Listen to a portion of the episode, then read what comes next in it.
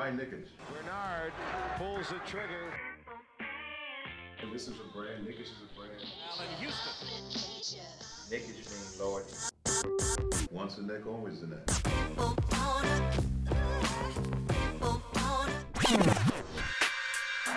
touches, puts up a three. Won't go. Rebound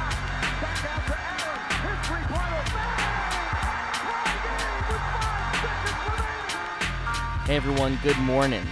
Whether you're driving to work or you're walking to school, even, or you're studying for an exam, or you know whatever it is you're doing, we're excited to bring you another edition of the Knick-ish Morning Cup of Coffee episode of the Knick-ish Show. This is episode number, ooh, I think it's 30 or 31. I don't know. It's okay. It's early in the morning right now. Uh, you got you got Mo and Nafi here, basically here to talk about everything that's going on in the NBA on this Tuesday morning, September 15th. What's going on, man? How you feeling right now? tired. We got that aforementioned crust in my eyes still. But uh, hey, we doing this for the fans. All all twelve of y'all. You know what I mean? Uh, but nah, I mean, doing good. Cup of coffee, like you said. Got me a fresh cup as well. So let's get it. What's uh what's on the docket for today? Well, the Nuggets and Clippers are capping off their series. Today's a game seven, so we're going to talk a little bit about how we think that matchup is going to work out. I know last game, which we recorded live uh, on Sportscastr. If you haven't checked out Sportscastr, check out our show, subscribe there. Uh, we do our live streams on different games and various topics, NBA related and Knicks related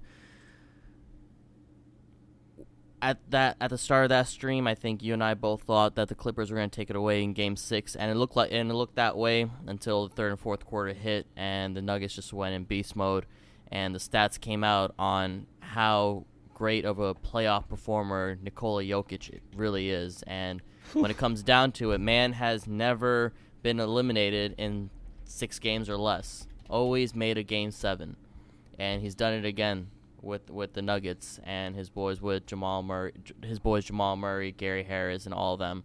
Um, and Mike Malone needs to get more credit as a head coach. He's doing a fucking killer job with the Nuggets. He's a, he's a New Yorker too.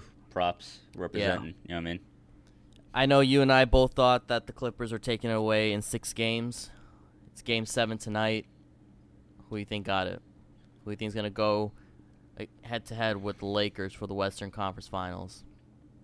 Um, much respect to what the Nuggets have done. Obviously, like um, especially Jokic, like you just called it out. His numbers in elimination games are ridiculous. But I'm gonna have to go with the Clippers just because I got a feeling Kawhi, like even if like everything around him is falling apart, if PG is just like sucking on his thumb in the corner and not willing to fucking contribute, Paul George, not Paul George, K- uh, Kawhi's just gonna step up to the plate and do what he does, which is like just be ruthless. Um, I did want to say real quick that like I, w- I think I'm willing to entertain the Jokic over Embiid um, argument now, especially with what's going on recently. Mhm. Um, like obviously haters of Jokic or critics will actually say you know his defense is not up to par, doesn't match Embiid, but I mean Jokic takes it up to a, a, another level in the playoffs without fail. We haven't seen that from Embiid yet. Embiid looks gassed and tired too often, and yeah, I mean I'm just really really really fucking shocked that this dude Jokic just like he's even like even putting him putting himself in that conversation as the best big. You know what I mean? Just looking at the talent we have. But yeah, I mean, before we get your game seven prediction, what do you think of Jokic and what he's been doing? Like, would you put him ahead of Embiid right now? I think easily over Embiid right now, especially after the way Embiid played this past series. Um, In the East in too. the- in the It's East? not, Yeah. it's not even the West.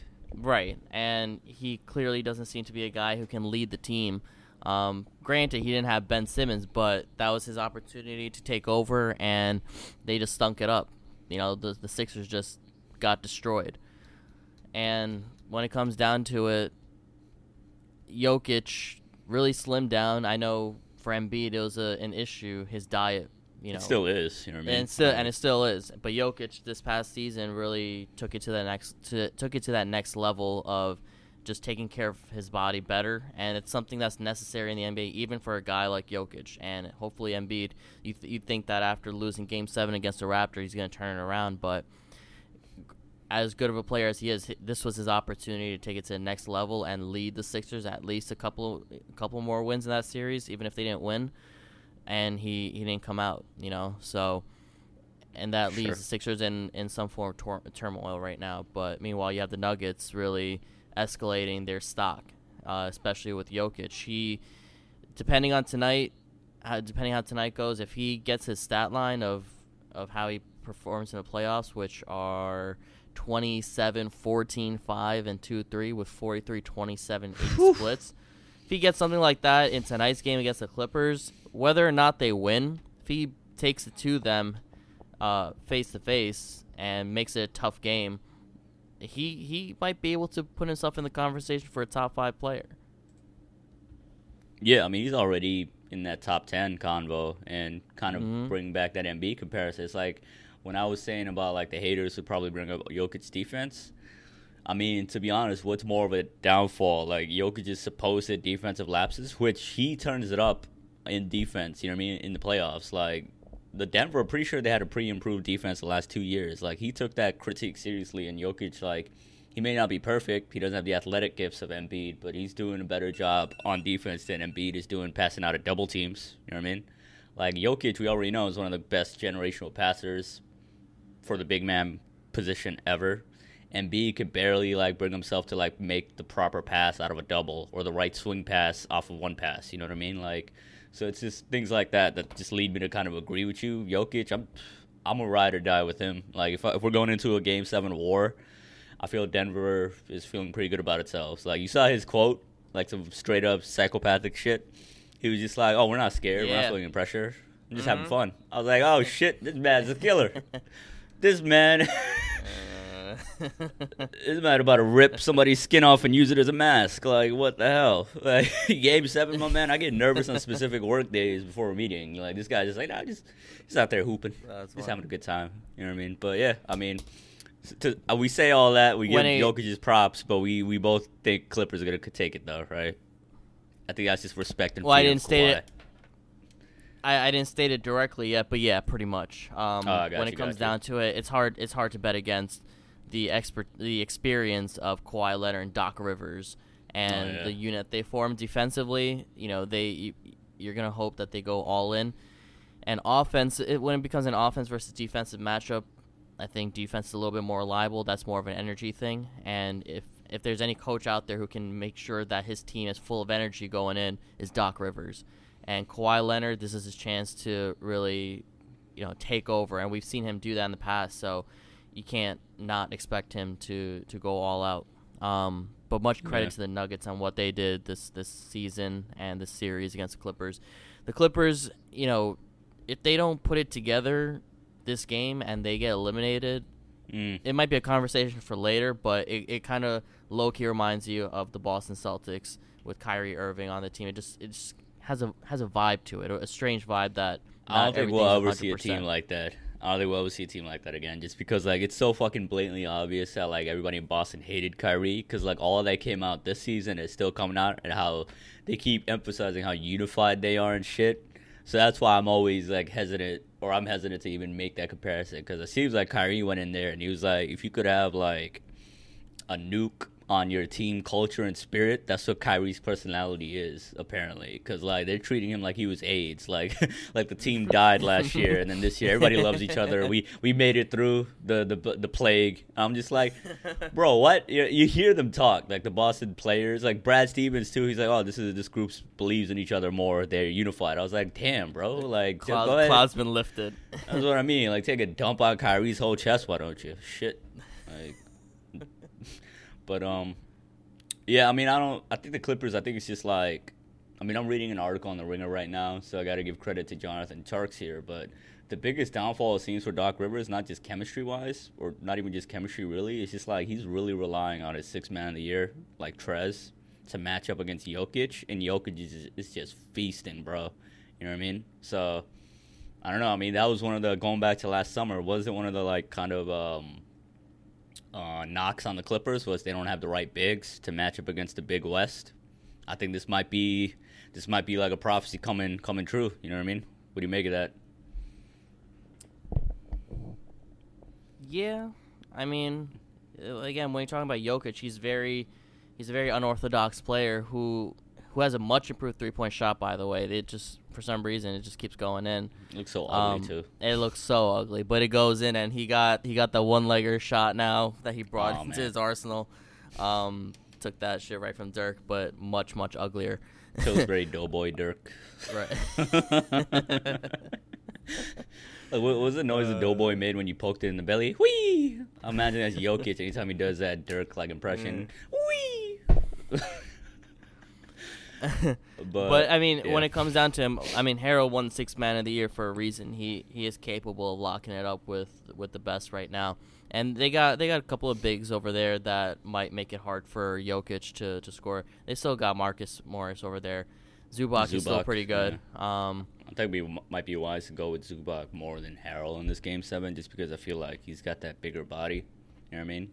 But, but yeah. is he, does he have the agility to keep up with Jokic? Which I is mean- which is shocking to say that you need agility to keep up with Jokic, but truly you do, because man man can be anywhere on the court right now. You never know. he may have the agility, but like going off this Ringer article here, their net rating is a minus 11.3 in 108 minutes with Harrell on the floor, compared to a plus 12.2 in 180 minutes when he's not on the floor.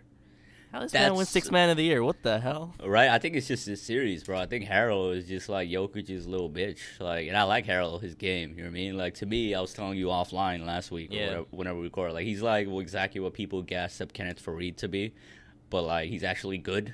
But just to see him get punked like this is crazy. But you know, we, this is the cup of coffee, so I feel like we gotta we gotta quickly move on to some Oh, big yes. Knicks stuff that came out this morning. You know what I mean? Which felt like a jolt of caffeine. Honestly, reading it. You know what I mean? Yeah, why don't you why don't you make the announcement that was made? Uh, hold up, give me, let me find the tweet. Fucking Twitter has to go ahead and reload for some reason. Yes, there you go. So, this is from the Daily Knicks, um, courtesy of Jonathan Macri's newsletter this morning. So, if you guys haven't subscribed to that, definitely check that out. Definitely go ahead and hit that subscribe button because it's good stuff. Even if like every day on Twitter it tur- turns out like all of Knicks Twitter is just mad at Macri for whatever kind of idea he has in his article. That's like a daily thing now. It's mad funny. It's like you know that SpongeBob clip where it's like, how many times do we have to teach you this lesson, old man? Like, Loki, that's how it feels anytime I see Schwinn and like Budum just cooking Macri. But yeah, so the the news is, according to multiple sources familiar with the Knicks, thinking New York is readying initial offers to potentially bring Chris Paul to the Mecca, with Julius Randle and Kevin Knox as the two names involved in the internal discussions per J Macri NBA. Thoughts, takeaways? I mean, um, I do want to point out we we we love Macri and every uh, he's working as hard as anybody Oh, yeah, yeah. right now in Knicks Yeah. Twitter. Um, just in case he decides to give this a listen, we we love you. No, man. it's just funny because like he, he'll agree to it because like, I see him literally every day on Twitter. It's just like he's like battling people because they like pinpoint something in his newsletter that they don't agree with, and I'm just like, damn, that's rough. that's rough. Man, But, man is everywhere. He's he's got he has, he's got like three podcast shows doing Knicks Film School and then writing newsletters, and he's still reeling back and re- replies to everything. But uh, lots of love to to John. for sure, Um, for sure, all, all all in good fun. But yeah, takeaways on this. I I'm gonna say mean- bombshell, but it's pretty big. That's a when it comes to Chris Paul, a lot of people don't like the idea of bringing him on the team as mostly because of the age and the contract size. Despite having a resurgence, I don't even want to call it resurgent because I think that's unfair to say to Chris Paul. After having a, a great sta- like great year for, for Chris Paul last season at 36 years old with the OKC Thunder, making it to seven games in, in a series against the Rockets. The concern is if he's able to keep it up uh, for more seasons, which is a valid concern because once you hit that age, you start players tend to you know take a back seat. And Yeah. on a, a monster sized contract that would be there for two seasons, when 2021 has a free agent class that you know rivals as one of the best free agent class ever classes ever. Um, you start to have to think about what you would lose to get Chris Paul, and if it's just Julius Randle and Kevin Knox, and you know, let's say a future second rounder or something like that, maybe. I'd, gi- I'd, I'd give him those Charlotte seconds. You know what I mean? Like we got from the Willie trade. But if we if we give up both, like how much are we really giving up for Chris Paul? I mean, we're I mean, we're giving it up. Chris we're Paul, giving it up. I understand it's Chris Paul, but are we talking about Chris Paul the player? Or are we talking about Chris Paul the player developer right now? We're talking about Chris Both. Paul the. I mean, yeah, but we that's where all the coaches came in that we signed this past summer. All these development gurus, all these hard nosed coaches with with boatloads of experience of good shit. you know, if we Yeah. we sign all these guys to contract that doesn't affect our hard salary cap to sign strong players, how badly do we need Chris Paul right now as I don't a team? we need him, quote unquote, but it seems like we've been connected to him for so long. right. like, if we don't if we don't need him, right? I don't think we that badly need him. Is it worth giving up the cap flexibility that we did not have for like 20 years, you know? I think it's better to at least maintain the cap flexibility un- or until a better a stronger player who has a higher ceiling comes out that we can possibly make a trade for. We work so hard. Do we really want to give up that flexibility um, for a 37 year old Chris Paul? Maybe maybe he retires in two years. We should be the first team to call him in to be an assistant coach. That I 100% agree with. He he would be an excellent coach. so but wait, is the only kind of drawback for you just the contract? Is it's that the all? contract. It's the contract. Yeah. Yeah, but if it- all right. So my pushback on that is that we get Brock Aller, noted capologist, Leon Rose, World Wide Wes, noted connectors with numerous, various plethora of connections. Like, I wouldn't, I wouldn't think they'd pursue a trade for Chris Paul if they didn't, if they really did see his contract as like as big of an obstacle as we both as fans would think it is. You know what I mean? It's like I was initially on your boat as well. Like that contract's ugly. It was the same reason why Daryl Morey last summer ended up just trading him for Russell Westbrook because he's like at least Westbrook is younger, even if he does have a, another bad contract. But with us, I think it's a year fast forward, right? So it's like one year less on the contract, and then after next season, it will be just an expiring contract left for a reti- for an all-time point guard. You know what I mean? Like, I mean, we we I see mean, it all the time where like deals come through that are untradeable, quote unquote, but they almost always get traded. I'm thinking Right. back to the Rashard Lewis and Gilbert Arenas contracts of like last decade, which everybody said for years was like albatross kind of deals, and then they ended up getting moved. So. I, I don't know. I just think that we'll end up getting a better deal just for or just for our own salary cap. I get what you're saying with having Walt Perrin there, but um, Well, Perrin? no, I mentioned no, sorry, uh, Brock uh, Aller. Yeah, yeah, yeah. Brock Aller, my bad. Uh, I I get it, but we also have those development gurus on our team already. But if you if we had higher Yeah. ceiling players, right? That we what- ca- can we st- stick on that development thing though? Like, I don't think this is like that that's where I'm the- that's where I'm going to. Yeah, but, towards. but my point is like the development gurus. What does that have to do with Chris Paul though? You could have both. Can you not? Like, why do, why do we want Chris Paul on the team to to win more games or to develop our youth or both? it, it's all we need- above. Not, it- not everything has to be mutually exclusive. Like it's very clear f- from this pursuit, this rumored pursuit of Chris Paul, that they're not trying to just outright stink. They want to have some veteran presence. That even goes back to Begley's like reporting months ago. You know what I mean? So I think we're really trying to like win this season. I- and I if don't you want to ag- get the point guard, that's a good way to win. You know? Yeah, but I think we were making this consideration last season. That's why a lot of people struck struck out on the Thunder being as good as they were. That was a shocker, and it you can't. The same sentiment goes this season when we wonder how good Chris Paul can be with his injury history, his age, and his contract. It comes with the it comes with a massive risk. We can't assume that he's going to play like he did last season because that the way he played last season isn't one that most people expected, and it's, it's you can't you can't say in- that I mean, it's still in line with what he's been producing his whole career, though. That's the right. thing. But And he a gets whole- yeah, go ahead. Go ahead. but he get but he gets older. You know what I mean? Like every yeah, year. but then I'm looking at like Hall of Fame point guards, Steve Nash, Kidd, and Stockton. Like, yeah, 34, 35, it gets tricky, but it's well into the 36, 37 is when you see the steep drop off. You know what I mean? Like, to like fun fact, Kidd was 34 when he got traded to Dallas in 08. and they won a Is title three years later. how old is Chris Paul? He's 34 right now. He's not turning I- 35 until the season starts. I really thought he was 36. Not even close, bro. He's he's 34, and I'm looking at uh just these uh, these Hall of Fame point guards. Like, yeah, like definitely like the injuries he comes into play. His frame, him being smaller, obviously comes into play. There's like, the history of small point guards being like having longevity. It's tough, but I mean, the history we- of Hall of Fame point guards is different. if- you know, If we had players with higher ceilings, I would be more in line. I think I'd be more in line with bringing Chris Paul in, but we have we have RJ and Mitch. Not to not to bring down their potential, but guard wise, we're very thin. Let We're very very though. thin. Wouldn't Chris Paul, Hall of Fame passer, IQ raise their ceilings, help them improve? No, Like, no if the, doubt. If the, if the No- idea is to like give them a good opportunity to flex and develop, having a point guard that could set the table for them better than anybody, I feel like would be good. You know what I mean? No, no doubt. But how high are the ceilings of the players that we're referring to? I mean, Frank Ntilikina is. I don't think he's destined to be a, a strong point guard or a Are- shooting guard. I think are we talking he's about. Frank or are we talking about RJ and Mitch though? well, I, I meant the wing position generally. Oh, I got you, got you. Yeah. And then and then with with RJ Barrett and and Mitch, it's it's just like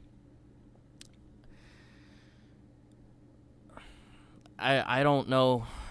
I mean, he he would be he would be a big help, but it's it's is it worth the cost of our cap for the next two seasons when 2021 is an, a very important season when it comes to draft and free agency.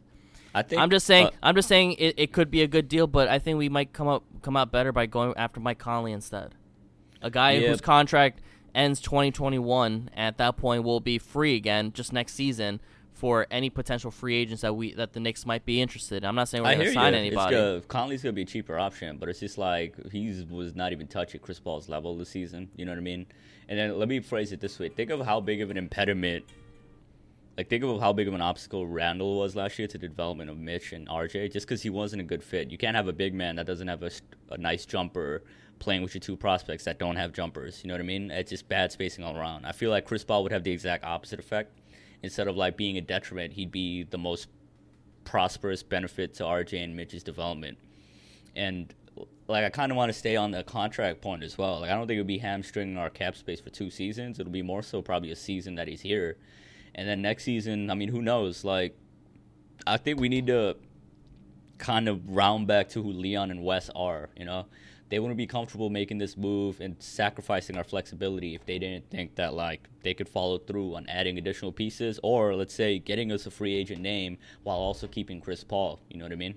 right, So but we don't also don't really know that, do we? Because that's they haven't Well, really made a we move don't for know a one way or another. yet. That's my point. We don't know one way or another yet. Like w- the the side that's anti Chris Paul. Like I'm not saying you, but just like one of the biggest drawbacks of the Chris Paul trade is just like how people are determined to say that it's going to hamstring us cap flexibility wise.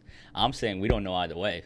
You know, if we bring in all these high price, incredible front office that we juice up and like add all these st- like staff members from across great organizations, shouldn't we trust them to know that like what cap flexibility is. It's not like they're sitting in a boardroom, got Chris Paul's poster on, on, on the whiteboard saying we need to get him, and then you, you see Brock Aller in the corner like, but guys, the cap. You know what I mean? It's, I don't think it's like that. I think it's like literally a conference room of just guys like voicing their opinions, and I'm pretty sure from all the reporting, Leon is trusting Brock's kind of uh, cap just gymnastics and his own like mental fortitude in terms of like finding loopholes to do whatever the fuck it takes to, you know, use the cap to your benefit.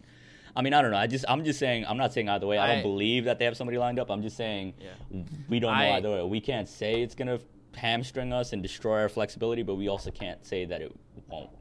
I just don't think that we need him. You know what I mean? I think he's not the only way towards having a strong player development. We could go after him next season, if anything, when when he has one year left in the contract, and see if he's still a viable option. But we don't need him because we can get player development in, in various ways. It's not there's more than Well, one way well, to. that's the thing. We're not bringing Chris Paul just for player development. That's what I'm trying to like bring through here. It's not a need as opposed to what. Like, yeah, we'll have player development, but it's not, Chris Paul is not just player development. Chris Paul is also Chris fucking Paul. You know what I mean? Like, he's gonna make us a better team. Period. Not just development wise. You know. I think that's the thing that gets lost here. Yeah, but I mean, yeah. It it also like it, I don't I don't want the team to be a losing team either, but also I, mm-hmm. I I don't want them to tank. But th- this year's draft is crazy. I mean, next year's draft is crazy. You don't want to you don't want to lose out on you know Cade Cunningham. potential sorts of names. potential future MVPs because we want to win 10 more games with Chris Paul on the team when he's not going to be there for, you know, the next he's not going to be there in 5 years. Yeah, but we can't say we're not worried about tanking to the top and then focus on 2021. Those are two uh, uh, opposing ideas. That's- or the that's focus the on thing, yeah. 21 draft. So that's what I'm saying. It's just like, the lottery odds are gonna fuck us anyway because of how they got changed. So we might as well compete for seventy five percent of the season. And if it looks like we're still lotto bound, that's when like an organization would make the moves internally to pivot towards maximizing lotto odds. You know what I mean? I think we as fans need to kind of embrace the fact that like these tanking days are pretty much over, especially Is with Chris- Leon Rose coming in. Is Chris Paul a forty-four million dollar player for us to make make that investment for two seasons? Well, I think it's just The a player, season. not not necessarily just the development, just the, the player Well, I- himself. I, think it's a season, and then you got to consider that it's a player option too, and you got to consider um, that fourth year is a player option, but also consider that CP3's established connections to Leon Rose and Wes. Like, let me tell you, let me throw out a hypothetical. What if next free agency comes, Leon tells like CP3, hey, opt out. We'll give you the same, like we'll give you more money, but across multiple years if you opt out and give us his cap space so we could pursue free agents. Why wouldn't that be a possibility? Given the fact that Leon, going off New York Post, his most beloved client is not Melo, it wasn't LeBron, it was CP3. New York Post even said yesterday, CP3 or Leon was pushing just last summer hard as fuck to get CP3 to New York. You know what I mean? And that's why that that this CP3 kind of uh, smoke has never evaporated since Leon took over. And I'm just thinking that's a possibility. I I haven't heard anybody really consider. But what if that's what it is? Chris like Leon's just like, yo, opt out, help us out here. Let us get. I'm not saying it's gonna happen, but let us get Giannis, quote unquote, or free agent X, whatever the fuck, and then you could come back for multiple years. Because we've seen that too. Like Miami did the same shit in 2010 with Udonis Haslam. He opted out. Um, the big three took less money, and then he got multiple years. You know what I mean? Like we've seen that, and I think that's when the connections come into play. I'm, I just don't think. I just don't want to be married to the idea that Chris Paul, like his contract, is just going to be an anchor. You know what I mean? Because I feel like that would do a disservice to the good words we did say about Leon Wes, Brock Aller, and etc. You know what I mean? I'll get off my soapbox now. No, that was a very no, that was a very interesting point. Just uh, convincing Chris Paul to opt out but extend his money for multiple years. I think that's actually a very interesting point. Hmm. You know what I mean? Like I, I mean, I could be. I'm pretty sure he has a player option. He Like, does, Yeah. I think. And it's for blah blah blah blah. Yeah, forty-four million, right? So if Leon's just like, we'll give you forty-five or fifty mil for three years, you know what I mean? And Chris Paul, yeah, you could just say fuck it and just get the forty-four mil and like try his odds when he's thirty-seven. But I don't know. I'm just kind of, we can't, you know, our big. What was our biggest selling point about like our our, our love of the Leon and Wes is Like we always said, like you know, in any successful business, it's about connections and doing people right and building a network. You know, maybe this is like a way for these connections, like to see that in action. You know, like Chris Paul is going to trust Leon enough and Worldwide Wes enough to, you know, opt out, take the more money, and then ride with us. Who knows? But that's just a hypothetical if we do happen. I'm just going back to Macri's newsletter. He's saying, um, if- it if it if it turns into a bidding war, he's guessing they put chances of a Chris Paul trade to New York uh, at 50, at less than fifty percent. You know, Yeah. so who knows? But Um, yeah, I think I think we gotta start wrapping it up uh, as we move in later towards a day where you and I both need to start working. Oh, shit. on our Fuck. job. Uh, got lost in basketball. Oh man. Uh, real, real quick. Um, the Knicks started their training camp yesterday, and there are a couple of pictures with tips with R.J. Barrett and Kenny Payne with Dennis Smith Jr., which I loved seeing. And on another note, I happened to see Ben Stinar's interview with Coach Drew Hanlen, who's been working with R.J. Barrett on his shooting. They've been working on posture, elbow, uh, or the pocket, and the follow through. And some notable names that Drew Hanlen's worked with are uh, Bradley Beal, Joel Embiid, and Jayson Tatum. So something to look out for. Someone is working with R.J. Barrett on his shot. We know he was definitely not efficient this past season, but you hope that this isn't a God forbid Dennis Smith Jr. kind of situation. But I, I would Oh, trust I, I would trust Drew a lot more uh, to to to work on RJ's shot than um, shoot what's his name who worked with with Dennis Keith dumbass. Keith yeah Keith uh. His name was Keith Smart, but we, Keith we, Smart, we, thank we, you. we affectionately or not so affectionately refer to him as Keith Dumbass. But yeah, what a train wreck. um yeah, so that ra- that about wraps up our Knick-ish Cup of Coffee episode. We hope you guys enjoyed it, and uh, you know, check out tonight's Game Seven between the Nuggets and the Clippers, and make sure to check us out on Instagram and Twitter at Knick-ish Show. Subscribe on YouTube at Knick-ish Show, and check out our live streams on Sportscastr at Knick-ish sure. Show. Uh, make sure to follow our affiliates, partners, Nothing But Knicks, Die Hard Knicks podcast, um, and you know they got some great content all the time, always Knicks related, and uh, you know they're they're at the top of their game. We hope you guys we hope you guys enjoy the rest of your day and look out for our next edition of the Knick-ish Cup of Coffee that should be expected Friday, and uh, of course our weekly podcast uh, where we just break it out for a couple of hours on anything that's going on right now, uh, even politically and uh, and Yeah, nothing's out of bounds on the Sunday pod. Call Mhm. that your Sunday edition. Those of us that are old enough to remember newspapers, that thick joint, we'll call that that Sunday edition for our podcast. But yeah, follow nothing but Knicks. Stay safe out there, and uh, hope you enjoyed the spicy cup of coffee this morning. With a little Chris Paul back and forth. You know what I mean? I mean, Mhm. It's the content people are here for early in the morning. My coffee, my coffee kicked it, kicked in at the right time, bro. As soon as we that debate took off, I was like, "Oh, let's go." Caffeine in me. I got all the points. Yeah, you on your second cup. I still gotta go get my first. Which which which is ironic because this is a Knick-ish cup of coffee, but That's what I mean. Are you telling Yeah. us you lied to our, our, our listeners? We Uh, we I posted mean- a cup of coffee on Instagram. Was, was was that hot water? I mean I, I rolled right out of bed and started this podcast. That's how dedicated we are, bro. Mamba mentality. Mm-hmm. Okay, we get hop out of bed right to the gym, right to the lab, as they like to call it. but yeah, stay safe out there. Um, go on and vote in November. How about that? Yeah, register, bro. Oh yeah, got my waiting on my mail-in ballot, bro. Don't know about you. Yeah, it's already been set in motion. Nice, nice. We uh we have to be, I guess, team blue for this one. Yeah, I saw a sticker that was just like, "This is bullshit, but fuck it, Biden." oh yeah, fair. Uh, my thoughts as well. Mm, Yeah, But yeah, peace out to everybody out there. Hope y'all enjoyed. yeah. Take care, guys.